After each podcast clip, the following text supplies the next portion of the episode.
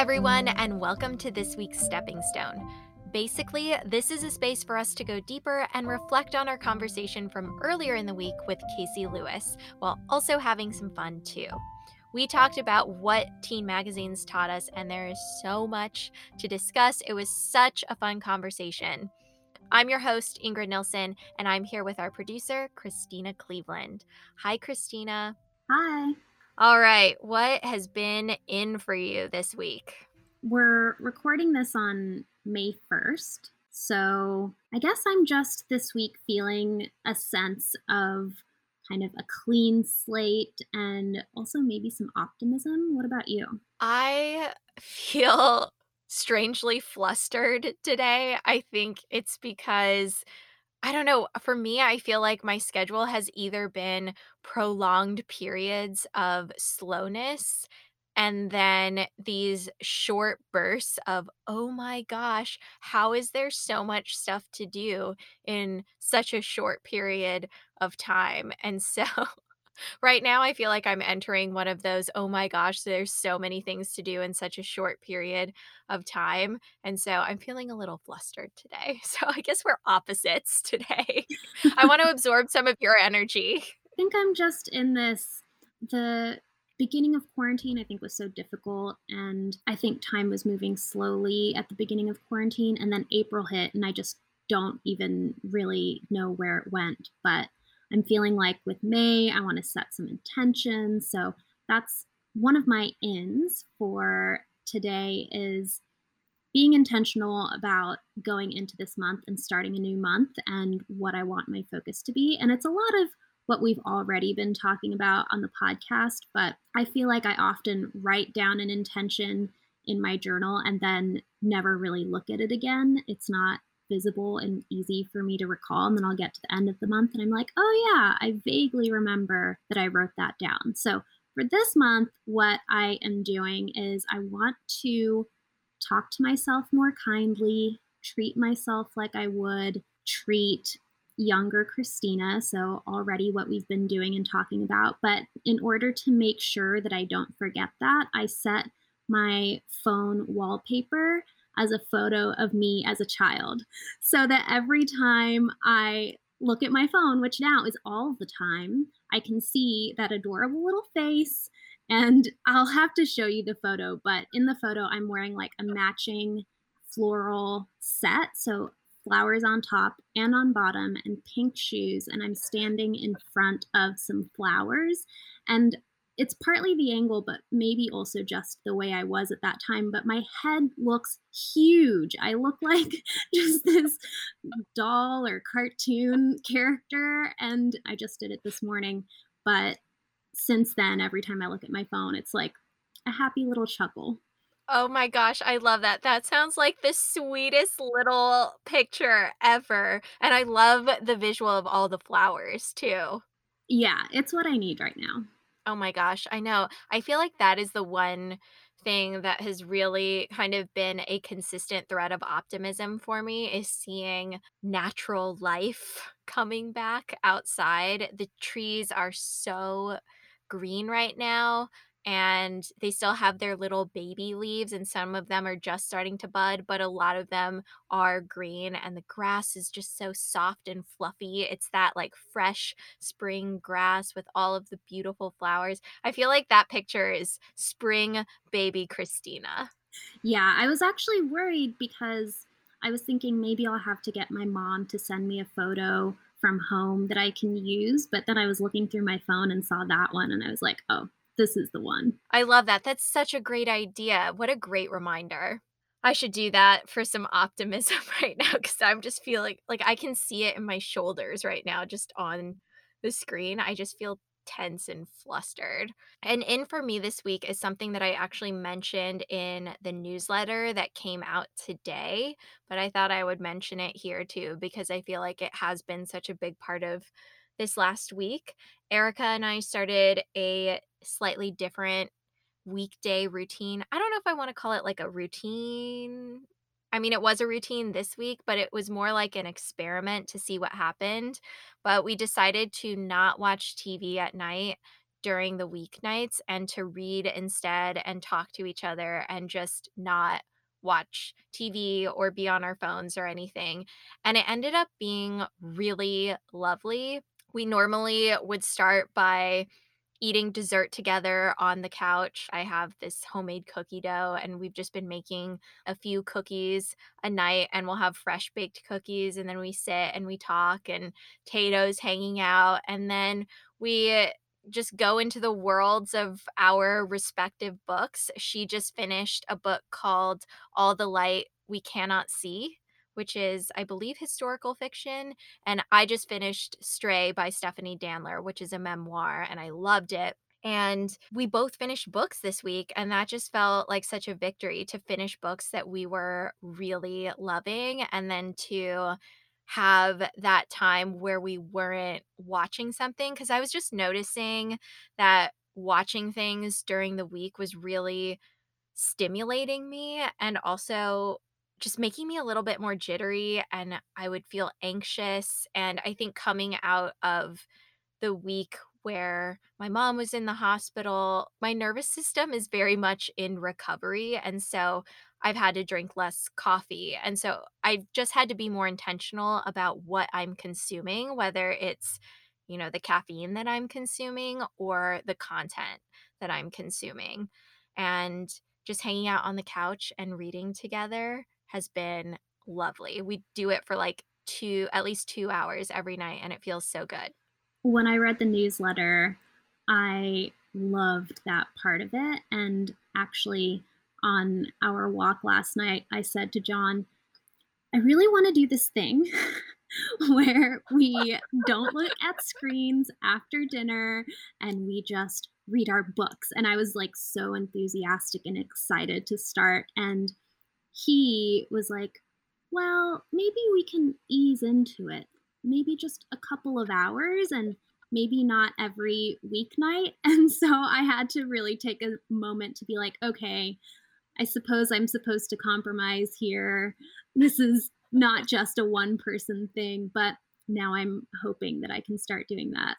Yeah, it's been really nice, and I feel like you can figure out kind of, you know, what works for you. Like, we started this as an experiment for one night just to see what it would be like, and then as we kept going, we really liked it, and, you know, 4 days out of the week total, we're not watching TV at night, and then Friday, Saturday, and Sunday, we can, like, watch TV at night, and we're also allowing ourselves to be flexible with that too. Like, if something wants or needs to change, we're gonna do that too.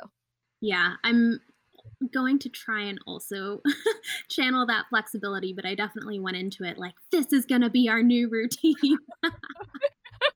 This is it, this is it. Do you have any books that you're wanting to read or you are reading and you're really liking? I finished a book last week, The Gifts of Imperfection by Brené Brown, and I finished it in, like, 4 days. I really just spent the weekend reading, and I haven't read a book that quickly in a really long time. It was because I joined a book club, Talia Deljieu's Inner Work Book Club, and there was a meeting on Sunday, and so I had to buy the ebook and read it immediately in order to go to the meeting, or I didn't have to, but that was just the pressure I put on myself. So now I'm very encouraged about being able to start and finish a book. So I'm currently reading the 5th season, which is the first book in the Broken Earth trilogy by N.K. Jemisin, and it's a sci-fi book, which is something that is also new for me. I don't normally read sci-fi. Unfortunately, it's hitting a bit close to home because it's about, like, this natural disaster, and people are talking about going into lockdown, and in the world that she's created, this is a normal occurrence. They call it seasons, and it happens over and over again, and different civilizations die out over time, and it just it's really feeling like maybe this isn't the escapism that I thought it would be, but I'm enjoying the book. Yeah, that does sound really interesting and also eerily close to home. Isn't that so interesting when something has been written and then it somehow seems like it exactly matches what we're experiencing in life in this moment? It is interesting seeing it as something that this author kind of predicted, but also it feels like even though she's using different terms and different words that she's made up, it also feels a lot like she's pulling from history. So it's kind of got a looking back and looking forward feel to it. Oh, that's so interesting. I'm reading a travel book right now since we can't go anywhere. So I'm reading a book about Paris, and my mom and I were supposed to have a trip to Paris in May that both of us were really looking forward to. My mom has wanted to go to Paris her entire life, and I was going to take her this month in May, and obviously that's canceled. And so now I'm reading this book to just immerse myself in this world of Paris in this book that came out at the end of last year. What else is in for you? Another in for me is I don't know if this is so much a choice. I think it might be hormonal, but I've been very into online shopping lately. I've just been like searching and I'm really into Etsy right now and also getting into eBay a lot more. And so I've just been doing all of this imaginary shopping because I haven't actually been buying anything, but I'm enjoying the process, like the creative process of thinking about what I would like to wear. And yesterday, I did allow myself to make one purchase, which was these vintage pastry forks that are coming from France. So I don't know when they'll arrive, but I'm very excited for when they do. And they have these green, almost malachite looking handles. And I've just decided that I want to start a collection of vintage cutlery and it can be mismatched. So I'm just going to have like different colors of this same type of cutlery and It'll probably take a really long time, but I'm starting with the pastry forks. So, what does a pastry fork look like? Does it look like a regular fork? Yeah, they're just a little bit smaller, so that's why I'm confident I'll still find ways to use them. Yeah, yeah, totally. Oh my gosh. I want to see these forks when they come in. Yeah, I'm so excited, but also reminding myself that it might take a long time. And they're used so I don't feel guilty about consumption. They were only $10, so I don't feel guilty about spending money. I found a really good niche that I feel really good about beginning a collection. Yeah, and it seems like something that is also really creative too, to be able to slowly over time cultivate this cutlery, which sounds really cool. Erica would be so into this. Like, she would go online and start helping you find things. Well, I welcome it. The brand is an Italian brand, so I'm just trying to collect everything from this one brand and have all different colors and ages of them. Oh my gosh, I can see it now. I'm gonna leave this recording and tell Erica that you're looking at pastry forks and she's gonna start Googling. I see it now.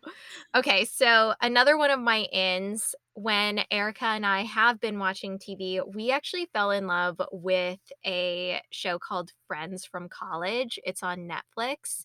We weren't expecting to like it so much.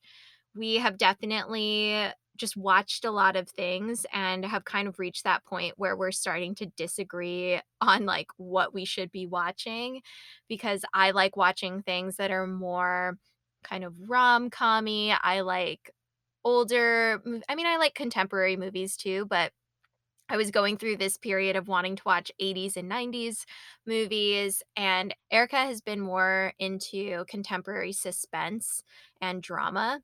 And so neither of us were really expecting to love Friends from College, but we laugh so hard in every single episode. Each episode, I think, is 30 minutes long, and it's about these friends from college that live in New York City.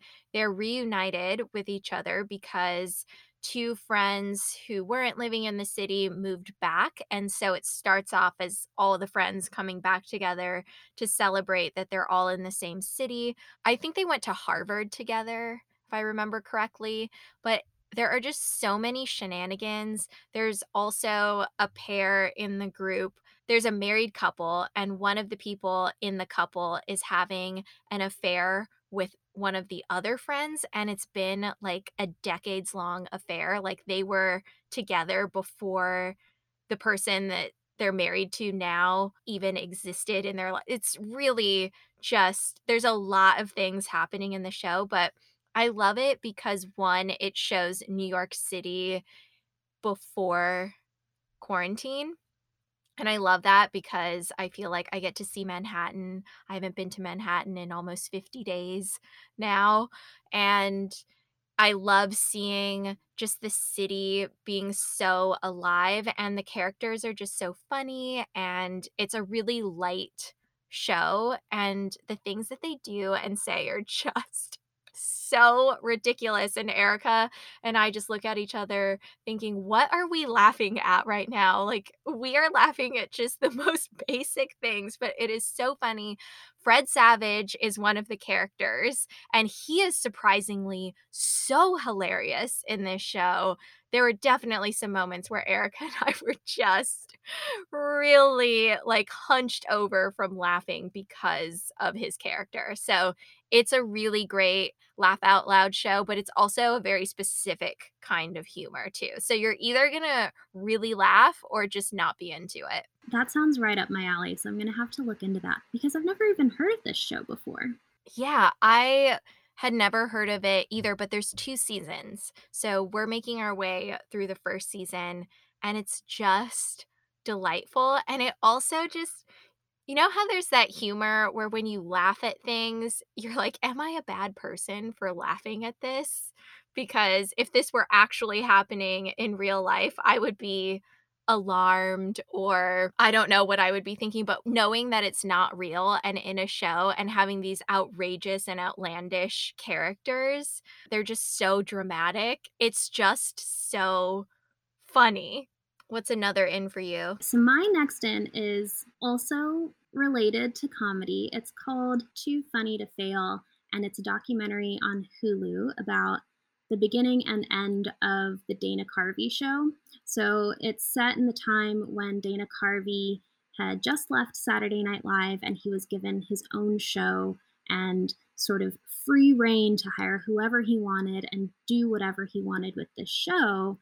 And all of the people that he hired were nobodies at that time, but now they are, like, the top comedians, names that we all know.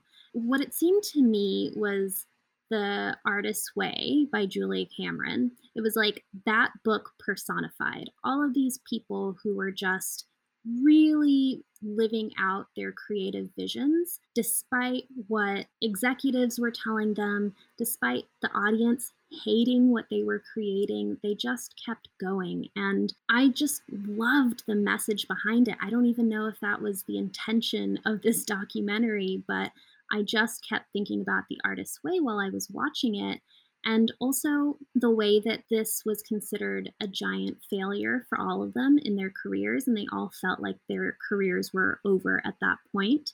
But seeing now, because we all know these people now, that they went on to have very meaningful careers. They've all gone on to create even more, and the ideas and the skits that they had way back then have played into things that they've created and have become famous for. And so it really just felt like a lot of what we talk about, I think, with like the breadcrumbs and being able to connect the dots when you look back on what they had created in the past. So the whole time I was watching it, I was just like, this is art, this is creativity. Oh, that's so cool. I'm gonna have to watch that. That's what I need to see right now. It's so interesting how people get labeled as, "This is it. You're done," because nobody likes what you're doing, and it's very much based on external factors, and to know that they kept pushing forward and they kept making what they felt like they needed to be making is just so cool, and that it was finally recognized in a meaningful way, on a meaningful scale, too. Yeah, and I think it's all about them creating the meaning from it looking back. That's something that I've been thinking about more is you live and go through whatever you go through in the moment, but then it's up to us later to look back and create a story or meaning out of it. Yeah, and I always think about people who are masters at what they do and they've been making music for a long time or writing for a long time. And when you do get to see documentaries or moments from their past where they were still very much honing their craft, you see so much of their current work in their past work and you recognize those breadcrumbs, which is just so cool. And it also makes you realize that it's always being developed, it's always being honed. It's not just this stop period and now you're a master. That is it. I think if you stop honing it, you become stagnant and you feel stuck and you stop understanding what's happening inside of you and listening to that inner voice. You're really creating for what you think other people are expecting from you or what you're known for. Yeah, and that none of this is wasted, even if something may on the outside appear like a failure, it's not a wasted experience. Yeah. Oh, the artist way. I'm on book 3 now. I just keep going with the artist way, just keep going. Julia Cameron feels like my mom or someone now, she's like a family member, and I just feel like I need her with me every single day of my life, and so I make sure that happens. My last in is sing-alongs.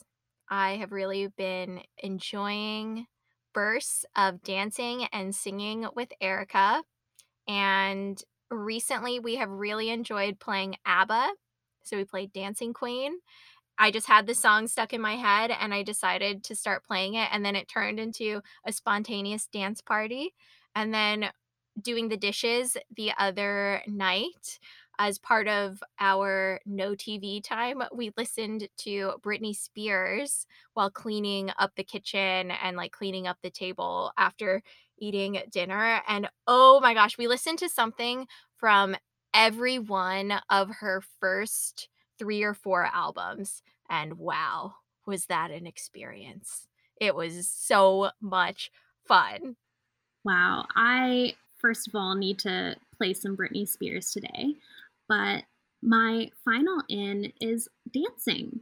So I love that singing and dancing was yours. I, um, have plans this weekend to do 2 different Ryan Heffington classes, and if you're not following Ryan Heffington, he's this dancer, choreographer who's been doing live dance classes every morning. It feels to me like they're not really aimed at dancers or people who've ever really danced before, it's really just to have fun. He also reposts the videos of people who've been taking his classes, and they all just look like they're having the best solo dance party in their living room. There was one where he had created like a scenario where you're going to a photo shoot, so everyone's wearing like blankets as scarves, and someone was wearing like a bike helmet and sunglasses inside and like disco pants. And it just looks like so much fun. So I've made plans with two different people that I want to do a Ryan Heffington class with. And I'm expecting that it's going to be a lot of fun. I'm also thinking I don't want to create the noise that my upstairs neighbors have been creating for me. So I'm like, how do I not do that for my downstairs neighbors, but those are my weekend plans. Oh my gosh, that sounds like so much fun. I was actually just thinking the other day because Erica has been wanting to take a dance class. I was wondering if there were any options that were good, so now I'm going to tell her about this. Yeah, you should definitely check out Ryan Heffington. Oh my gosh, and I can guarantee you will not be as loud as your upstairs neighbors. 100%. I think 100%. that's probably true actually, because I have done a bit of his dancing already, and I was even in that moment being mindful of my steps, so I think you're right. Plus, you also have experience doing yoga too, so you know how to have a lighter touch, so I feel like you're good. That's true. What's your first out? So, I pretty much have 1 main out this week, and it is predictions about when quarantine will end and everyone saying something different, because that just gives me so much anxiety. This has just been a theme throughout the week, whether I'm just walking by a random person outside who's, like, having a conversation with a neighbor or walking Tato, and I hear someone on the phone, or I overhear a call that Erica's happening, or someone that I directly know saying something or reading something. It just feels like there are all of these predictions out there, and they're all vastly different. Some people are talking about June, other people are saying fall, other people are saying next year. I need to let all of that go because it has given me so much anxiety because I have heard that and then taken it on, and then I start getting nervous about it, whether I think it's, like, too soon or I think it's really far away, and I'm like, "Oh my gosh," and so I keep trying to bring myself back to none of us actually know what's going to happen, and I think right now I am more okay with the uncertainty than all of the random predictions that are just so all over the place because those actually give me more anxiety right now. And so right now I'm just trying to get myself to the place where I'm like, okay, I don't know and nobody else really knows and it's going to take time to understand when and how that's going to happen and that's just what it is. But I think like hearing that information as if it were like the singular truth just over and over and over again was really confusing and just caused a lot of anxiety. So I'm letting go of that this week. Yeah, I really think that all of the predictions that have been happening, whether it's predictions around when things are going to reopen or how this is going to affect us, really, to me, speaks to our collective discomfort with uncertainty and just not knowing. Yeah, I know. And the one thing that I'm really proud of in terms of just a personal pride point for myself in this whole scenario around like the predictions is just noticing that I am much more okay with the uncertainty now than I was before. So all of these fluctuating predictions are actually much more uncomfortable for me than living in the truth of just what the uncertainty is and being in the reality of now. And so I see that as a vast improvement from where I was, you know, weeks ago. What about you? What's out for you? So, my out is picturing and expecting the worst to happen.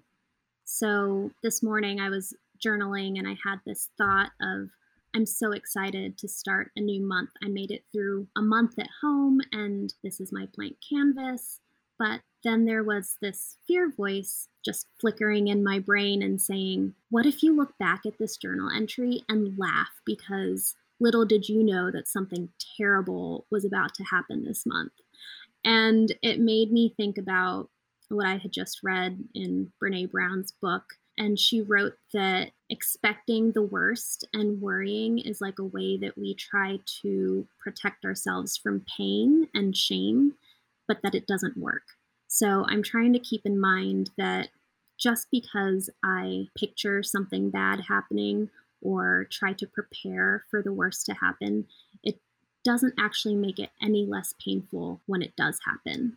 So I'm choosing to be excited about the new month and I'm trying to keep Brene Brown's words in mind and remember that picturing it doesn't make it less painful. It might happen, and I'm aware of that, but just going through the motions of feeling it ahead of time isn't going to help me. You know, I just have to say I'm proud of both of us for our perspective shifts that have happened just in the course of this quarantine. I bet if we go back and listen to past episodes, we will be just astonished with how much has changed just for us personally. I feel like both of us have made a lot of progress. Just the fact that we definitely have more awareness, and it probably has to do with being in this space longer, so we're gathering more information and just learning more about it, and yeah, I think that is huge to be able to recognize when those thoughts are coming up, and then also acknowledge that if, you know, your worst fear were to happen, it wouldn't diminish the pain of it, and to have acceptance around that, that's so big. Actually, I was thinking about this because I think in our first ins and outs, one of my outs was having long hair, and I had come very close to cutting my hair several times in the beginning. And in the last couple of weeks, I've really just come to a place of acceptance. I'm wearing my hair in different ways. I've been wearing my hair in braids and two buns and like watching a few hair tutorials and experimenting and really just embracing the fact that this is the length of my hair right now. I would rather embrace that and like have some fun with it, especially in this time where no one can see it. So if I try a new hairstyle for a day, it really doesn't matter if it looks good or not good or if it's attractive to anybody because it's just my creative way of getting my hair out of my face for today. Yeah, I have been experimenting with hairstyles. I do like having longer hair because I can do just more things like buns, and I can have a real ponytail. Now, I was thinking about trying out a braid because now my hair is long enough to do that. I think the one thing about my longer hair that is just really getting to me is that it's dry, because I just haven't had a haircut in months, and I had already just pushed out my haircut longer than I normally do, and now it's just at the point where my ends are just really dry, and that is the only thing about my hair that's where it's getting to me, if it does get to me. Something that I like to do for that is to when I'm doing a face mask, also do a hair mask. So I'll put a deep conditioner into my hair while it's wet and then put a shower cap on because the body heat that you create heats up your hair inside the shower cap and it creates like a little spa for your hair. Okay, perfect. I'm gonna do that. I will report back because I'm gonna give myself a foot scrub this weekend because doing yoga and stretching has ju I mean, I feel like I always look at my toes a lot because I'm doing yoga and stretching, but I just feel like I'm much more connected to them now, and I'm just like, "My feet could use a little bit of attention other than me just, like, looking at them." So I'm gonna do little foot scrub this weekend. My feet are a disaster. I know, well, I was just looking at them and I was like, "You know, I really have not spent time with you other than just looking at you and kinda judging you, so let's spend some time together and see what's happening here." But I feel like a foot scrub will just be good because they just need moisture. My whole body just needs moisture, like, my face is oily, which it just always has been, but the ends of my hair are dry, my scalp is oily, it seems like the rest of my body is just dry. So there's a lot of different ecosystems happening here. Luckily, you're well stocked. Yes, so I'm gonna do a deep conditioner with a shower cap this weekend and also a foot scrub, and we'll see how that goes. Alright, shall we talk about the conversation with Casey diving into teen life?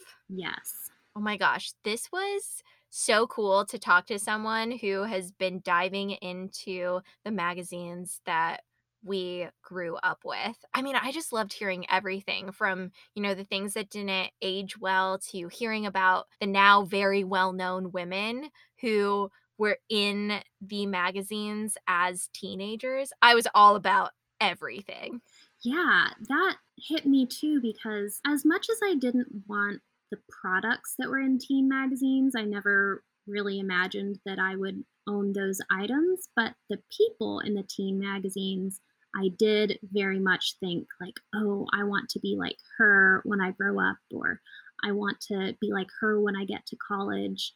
And having the understanding now, like, those were not regular girls, that really does help put a lot of things into perspective. Yeah, and I think also when Casey said that, for example, in Teen Vogue, you know, they were talking about Chanel bags and things like that, it just made me realize, "Oh, that's one of the reasons why Teen Vogue wasn't really that appealing to me when I was younger," because I felt like when I opened it, it was a world that just wasn't like mine at all, and that's why I gravitated more towards Seventeen, and I don't know if they showed, like, Chanel bags, I don't remember, I don't have magazines with me, but I do remember there were definitely things that would be within my price point, like a face wash. There was a lot of Neutrogena and things like that at that time, and also understanding that different magazines were talking about different products and different price points of products too was interesting, and to just understand, "Oh, that's one of the reasons why I never felt super connected to Teen Vogue when I was younger." I loved Teen Vogue. I think Teen Vogue was my favorite, and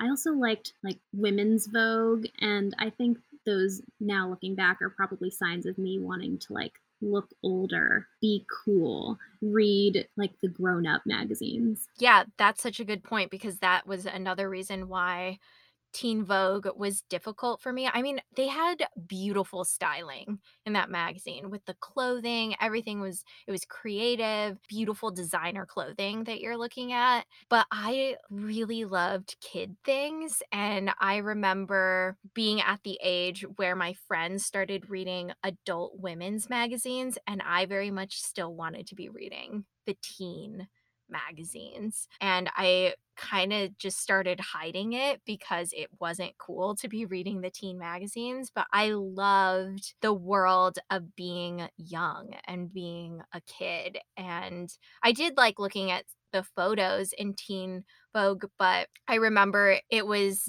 definitely one of those magazines that I would get every now and then, like if a dance was coming up or something and I wanted something different to look at, and their stories were also really good in Teen Vogue too. They had great writing. Yeah, this kind of brought up a memory that I had forgotten about, but I remember also trying to read Cosmo, and my mom was so against me having any access to those adult magazines, and it's clear to see why. But there was a time when I went to visit a friend, and when I came home, I had a Cosmo magazine, and my mom was so angry at me for carrying this magazine publicly for other people to see that I, a teen, was reading Cosmo. Oh my gosh, yeah, I remember the parental image of Cosmo very clearly because I had a somewhat similar experience when I was on vacation with a friend's family.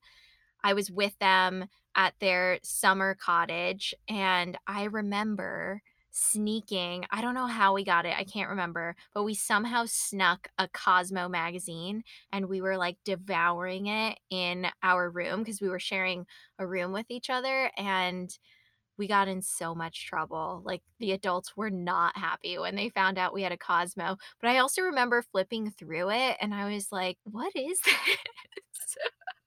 Like, the thing we were obviously the most interested in was the sex stuff, so we flipped right to the sex stuff, and then it seemed just not what I was expecting at all. Yeah, I'm wondering now because you had asked Casey that question about were the teen magazines as bad as we're remembering them to be, and now that I think of it, maybe the teen magazines of course, they were flawed, but maybe the really harmful messaging was from the adult magazines that I was reading, like, a lot of the content around getting boys or men to like you, and this is okay and this is not okay, and what your body should look like. A lot of that messaging was probably coming from a Cosmo, maybe more than a Seventeen. Yeah, I definitely remember things that were around, you know, like how to please him, and so one, first of all, still very much on that heteronormative track, and 2, not really considering female pleasure, and if it was considered, it was always kind of like a special edition, you know? Like, the regular content was about, like, pleasing the man, and then every now and then, maybe you'd get something for yourself, but first and foremost, it was about the man, so I absorbed that as a teenager sneaking Cosmo. I was, like, 13 when we snuck that Cosmo magazine. What else came up for you?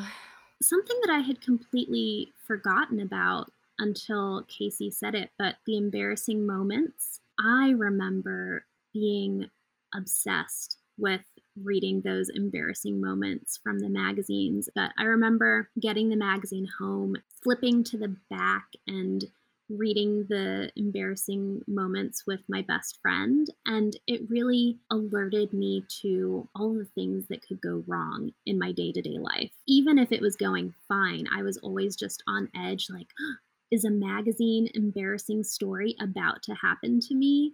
And of course, they were almost 100% of the time related to your crush or a guy seeing you do something embarrassing. So that's a whole another topic. But because this memory came up, it reminded me that I had actually written an embarrassing story and sent it into a magazine one time. Do you remember the story? I think it had something to do with toilet paper and being in a bathroom, and I know that I embellished it it wasn't exactly as it happened in real life. Like it might have happened, but a crush or a guy wasn't there to feel embarrassed about it. Oh my gosh, I love that. The embellishment because you're like, I want this to make it in. So I'm going to fluff it up a yeah. little bit. And now I'm like, how many other people were embellishing their embarrassing stories? I know. I am curious about that. And, you know, when she mentioned the embarrassing stories around your period getting on your clothing, that was totally true. And like how they would tell you to like wrap a jacket around your waist. And I remember that in high school, especially being this huge fear for so many people around me. It was like the thing that you were terrified of. And it would turn into a school wide story if there was someone who I didn't even know in another class who I'm not even connected to, if they got their period and it like got on the chair or got on their clothing and everyone in the school would find out about it and it was like, "Oh my gosh, how terrible." And so now I just think to myself, if that were to happen, I would just be like, well, that's what's going to happen. And sometimes it does. And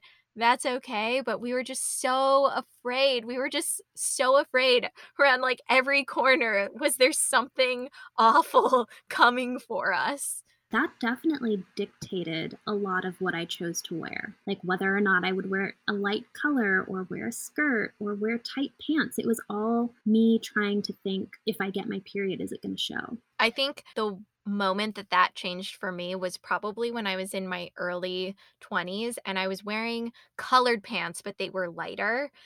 And I got my period as I was getting on a plane. And when I sat down, I just looked between my legs because I was like, I feel like there's something happening. And I looked and there was blood there. And that was the moment where I just accepted it. I remember not loving that, you know, I was in a confined space and I was not prepared with any pads or anything. But I also remember just being like, this is what my body is doing. I don't need to try and hide this from other people. I just need to figure out where and how I can get a pad. And I remember like walking and it was on my pants and I was like, I'm just doing what I got to do, people. You board the plane and I'm going to go look for a pad. So I ended up getting one from one of the flight attendants, but that was the first moment that I remember just being in like acceptance about my period being on my clothing and like people being able to see it too. Well, I don't have a moment like that that I remember, but I do definitely wear like I have white pants and I wear them on my period now all the time. Like it really doesn't bother me. Oh, gotta say, in those moments, I'm especially thankful for Thinx underwear. It just makes having a period so much more comfortable, just in general. I always feel like a walking billboard for Thinx because that's what I'm wearing when I'm wearing my white pants. I know. I love wearing my Thinx during my period, and I actually get sad when I get to a point where I don't have any more. Like, I have to wash them, and then there's like a day or half a day where I don't have Thinx underwear to wear, and I'm just sad about it. But they're so good. I love them. I just wish I had them when I was younger. Oh, me too. Well, I'm on my period now, so this is very top of mind for me, but I've been wearing my Thinx. And I also think this is what's causing me to want to shop so much. And this is something that I've searched on the internet for someone else who has either researched this or even just anecdotally other people who've experienced this, but I can go the entire month without having any thoughts about shopping. And then all of a sudden, one day, I'm like, oh my God, I need to replace my oven mitts.